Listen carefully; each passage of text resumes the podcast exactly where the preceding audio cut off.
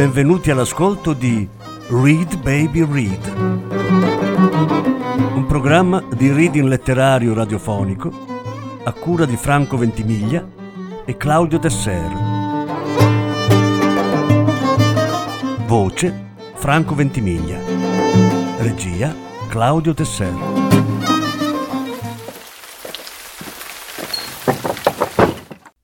Fulvio Ervas, Porto Marghera, val bene una bocciatura.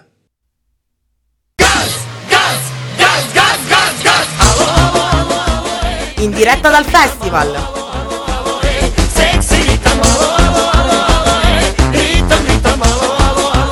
Buonasera a tutti, siamo qui in diretta radio dallo Charles Festival 2017. Io sono Francesco Ventimiglia, qui con me c'è Claudio Tesser. Il nostro programma si chiama by the Read. Questa sera è uno speciale del programma, qui in questa bellissima location. Vorremmo proporvi un testo di Fulvio Ervas tratto dal libro Porto Marghera, 100 anni di storie. Il titolo del brano è Porto Marghera val bene una bocciatura. Una bella bocciatura in terza liceo, secca, quattro materie. Mio padre aveva aperto la porta della stanza e mi aveva avvisato che dai primi di giugno si andava in vacanza ai cantieri navali Breda per vedere quanto costa guadagnarsi da vivere. D'estate, per far felici gli operai, il primo turno iniziava alle 6 del mattino, sino alle 14. Così si pitturavano le navi stando al fresco. Perché quello sarebbe stato il mio lavoro, pitturare navi. Per essere alle 6 a Porto Marghera bisognava alzarsi alle 4 e mezza, prendere la corriera verso le 5 e sbarcare alle 6 meno un quarto davanti ai cantieri navali. Il primo giorno di lavoro sono sceso dalla Corriera Blu come da un modulo lunare e mentre mio padre sfrecciava dall'altra parte sulla strada, io sono rimasto sbalordito ad osservare una marea maschile di formiche senza volto. E poi i muri di recensione, le lunghe braccia delle gru, e la sirena che annunciava l'entrata, come l'urlo di un dio gigante. Ti devo venire a prendere a calcio in culo? Mio padre mi riportava alla realtà. Di corsa alle baracche, un armadietto, una tuta blu. Ero un operaio. Mentre quasi tutti si caricavano di attrezzi, e come guerrieri andavano nei doppi fondi della nave a sconfiggere la ruggine, io venivo affidato a una squadra minore. Era un manipolo che stava nelle retrovie a grattare tubi e tubicini, condotti e bulloni, per poi spalmarli di antiruggine gialla. Si erano presentati, dritti come sergenti e con la mano aperta e calda Memo, Cencio, Pape e Parrebeo. Qualcuno era già a pochi anni dalla pensione. Aveva l'aria degli scampati, perché in quei luoghi tutto è veloce e si accelera anche la vita. Che puoi morire prima che ti sia finita. Che può venirti un cancro, anche lui così veloce come la fabbrica. Mi presero in cura mi davano i pennelli più piccoli per i tubi più piccoli da pitturare di antiruggine color vomito. Ci mettevo passione, forse avevo talento per l'antiruggine, a sentire Pape che era il più vecchio. Hai la manina d'oro per l'antiruggine, mi diceva. Presero a chiamarmi Picasso e fui Picasso, tranne che per mio padre naturalmente per tutto il tempo che rimasi in quel posto. Il più calmo era Parebeo, un signore rugoso, rughe da giovinezza mai guarite. A me sembravano tutti anziani. Lavoravano da prima che gli fossero spuntati i peli e si sentivano un poco stanchi. Il sogno di Pape era quello di morire in barca, pescando le seppie.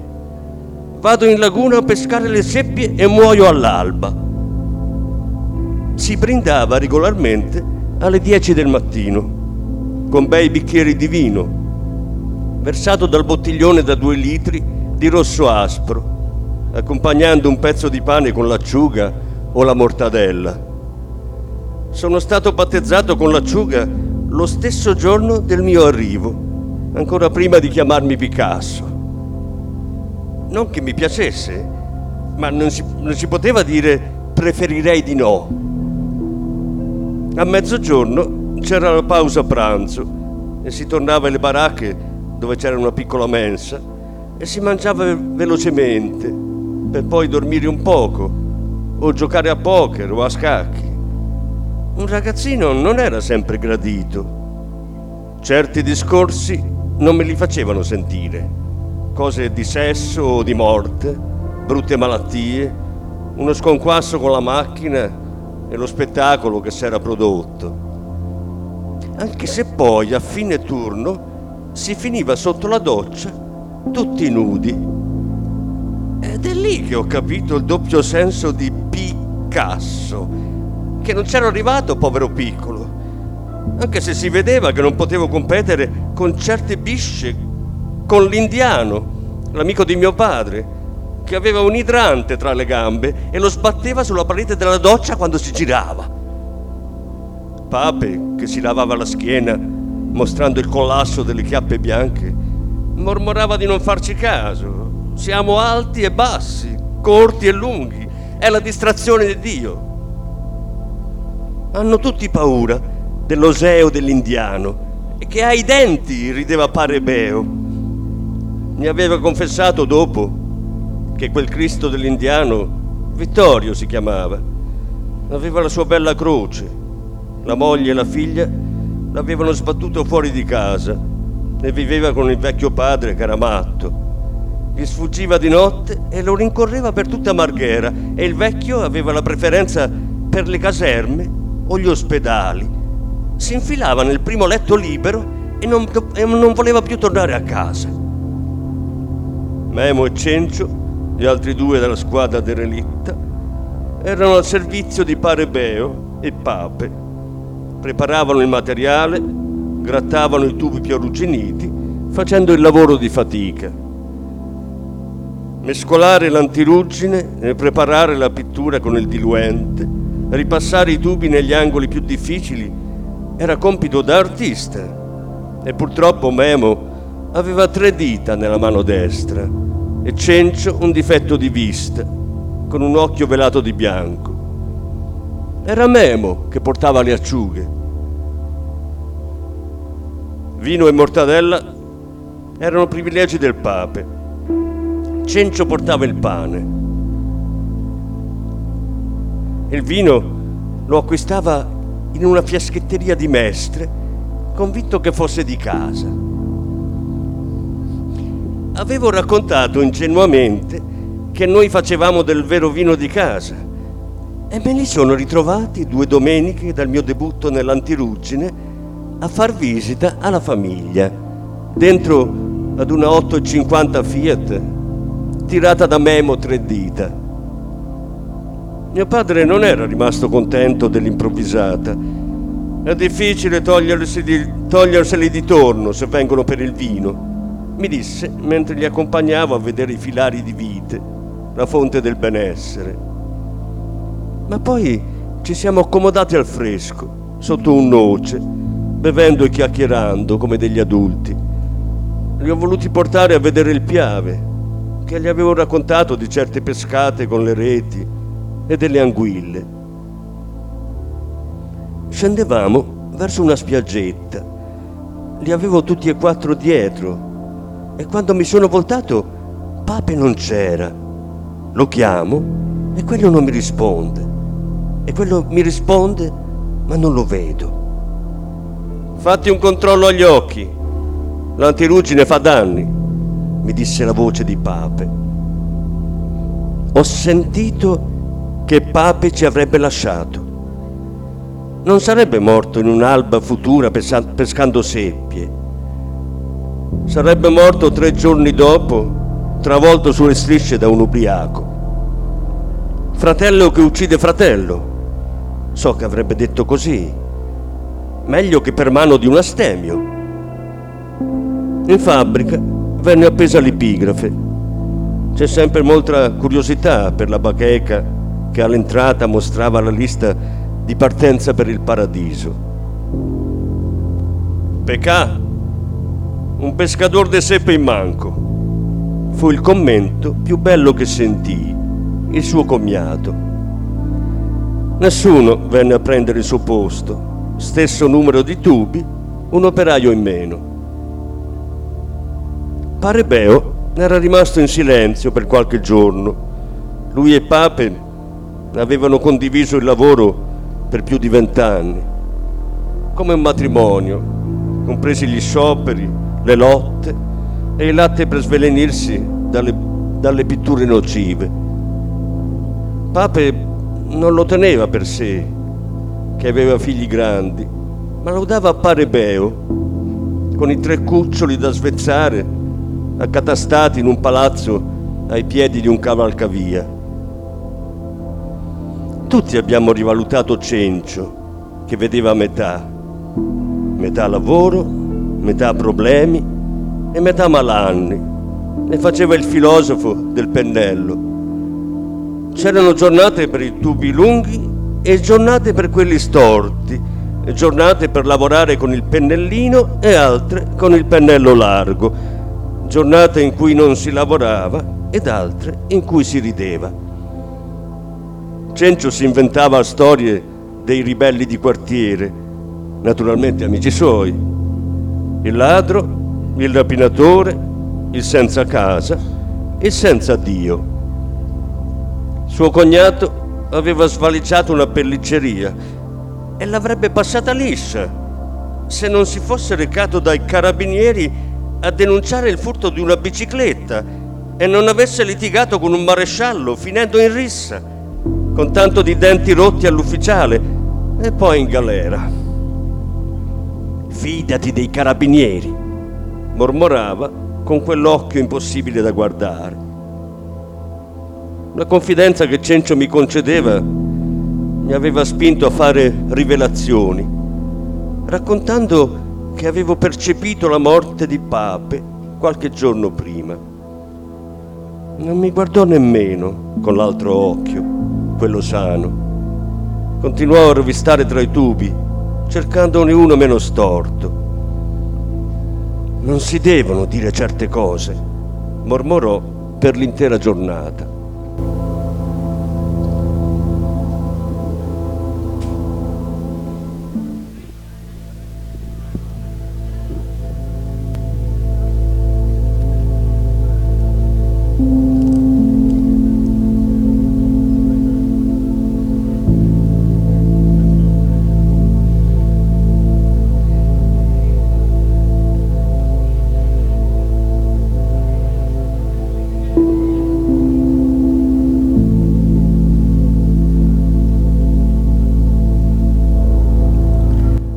L'operaio deve anche pensare a fare la rivoluzione, nel tempo libero naturalmente. Così una volta, senza dire nulla a mio padre, sono andato a una di quelle riunioni sulla rivoluzione. Fuori dalle fabbriche, nei giorni di sciopero, si distribuivano volantini su un sacco di cose e gli operai leggono, magari poi buttano per terra i consigli per la loro salvezza, ma prima li leggono una mattina che si scioperava, con i picchetti e tutto quello che serve, ho accettato l'invito ad occuparmi del futuro, della libertà e dell'uguaglianza. Erano riunioni interessanti, con tanta gente stipata in piccole stanze, fumose e mal riscaldate. C'era sempre un oratore principale, uno che sapeva fare un'analisi e metteva speranza. Io sentivo che non avrebbero fatto mai la rivoluzione. Sentivo che non sarebbe successo. Tu sei un operaio? mi chiese uno dei presenti. Sì, dissi. Avete una cellula rivoluzionaria in fabbrica? "Mm, Non so, risposi. Allora falla tu e ne diventi il responsabile. Ho capito che non avrebbe funzionato, che si andava a tentoni. Non era la rivoluzione che cercava noi e che sapeva dove trovarci. Eravamo noi a cercare la rivoluzione, ma non ne avevamo l'indirizzo. Al ritorno chiese a mio padre che ne pensava della rivoluzione. Quale rivoluzione? Disse e finì lì. Nelle fabbriche e nella società non finiva, si trascinava, perché l'idea di rivoluzione produce passioni e le passioni sono un buon combustibile. Anche nel capannone dei tubi, tra una pennellata di antirugine e l'altra, si parlava di rivoluzione.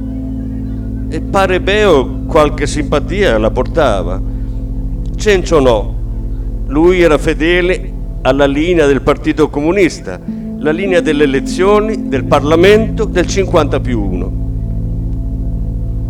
Un giorno hanno fermato la mensa per aggiustare le baracche e siamo dovuti andare nella mensa generale con tutte le altre squadre. Ci siamo infilati tra i saldatori. I saldatori erano l'aristocrazia.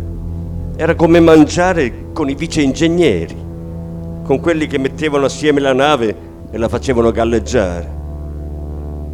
Stavo a fianco di un grosso saldatore che occupava mezza panca da solo e se ne stava in silenzio. Tre giorni dopo è successo un brutto incidente e un dipintore è morto per un'esplosione. Una storia di cattiva organizzazione. Saldatori da una parte e dall'altra dipintori. Non dovevano lavorare insieme, altrimenti vapori e scintille fanno un casino. Brutta morte per il dipintore, lanciato contro il soffitto di lamiera, troppo duro anche per le ossa. C'era stata molta commozione in fabbrica, molto dolore. È un'ingiustizia morire dopo aver timbrato un cartellino. Cencio mi disse, che sfortuna, pensa che il saldatore è rimasto a casa tre mesi in malattia e, e quando è rientrato, zac, ha combinato un disastro la stessa mattina. Mi descrive il saldatore che conosceva bene, un bravo uomo. E io non ho detto a Cencio che l'avevo visto alla mensa serio e pensoso qualche giorno prima dell'incidente, quando in realtà era ancora a casa. Non l'ho detto perché non è bello vantarsi di vedere la morte in modo tanto impreciso. Il vero dono sarebbe stato conoscere il giorno e l'ora, come un sasso che cada dal cielo dal quale potersi scansare. In fabbrica ero stato promosso da pinturicchio di tubi a dipintore di stive. Avevo abbandonato la squadra del capannone e alla mattina mi fornivano elmetto e mascherina, spruzzatore, pennelli e il litro di latte. Cencio mi guardava con una sorta di malincuore. Mi osservava sparire lungo la banchina e poi andava al capannone dei tubi. Eravamo palombari e un poco astronauti nel doppio fondo, incastrati in certi angoli, mascherati ed occhialuti, attaccati ai compressori che sparavano un pulviscolo di micidiale pittura per la maggior parte dell'orario di, per la maggior parte dell'orario di lavoro si stava con i propri pensieri. Nelle pause ci si raggruppava in qualche angolo e c'era quell'aria da cospiratori, quella che ritrovi sui volti di chiunque faccia un lavoro dove si sfida il proprio corpo e pure la statistica, poiché si sa che non tutti arriveranno alla pensione, non tutti se la godranno, lo dicono le epigrafi fuori dai cancelli.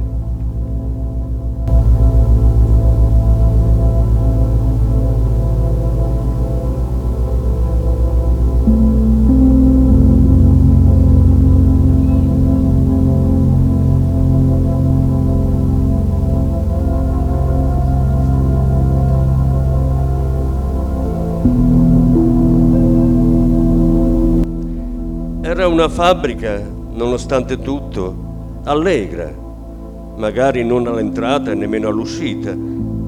L'allegria era nei gruppi, nelle nicchie, nelle piccole comunità. Ti salva in certi lavori la compagnia, la collaborazione, quel senso di recitazione collettiva, come in una comica e c'era sempre qualcosa di comico in ognuno di noi. Certi lavori ci rendono comici e per questo si regredisce agli scherzi, alle battute, alla goffaggine che dura una giornata. Farai per sempre l'operaio o tornerai a studiare, a fare l'intellettuale? Mi chiedevano gli amici al bar e soprattutto quelli che artigianavano per il territorio, provando in proprio qualche attitudine, moquette, piastrelle, scaldabagni. Cosa avrei voluto fare? E chi lo sa? In fin dei conti nessuno lo sapeva per bene. Qualcuno finiva sul sentiero dei mobili, qualcun altro nell'edilizia. Non c'erano progetti di vita ci trasportava l'occasione. Di bello la vita dell'operaio è che non ti lascia il tempo per quei fastidi come le premonizioni, le intuizioni, l'essere nel futuro un passo appena. Ti rende concreto con una tredicesima lo straordinario, che non è nulla di sorprendente, è solo lavorare di più. Si stava bene una volta.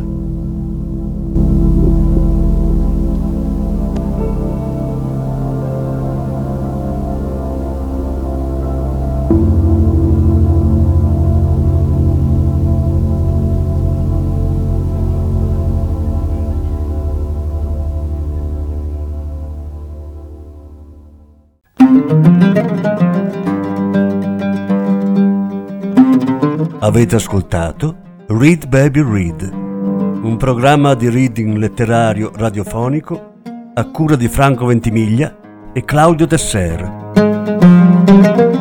Grazie per l'ascolto, alla prossima settimana.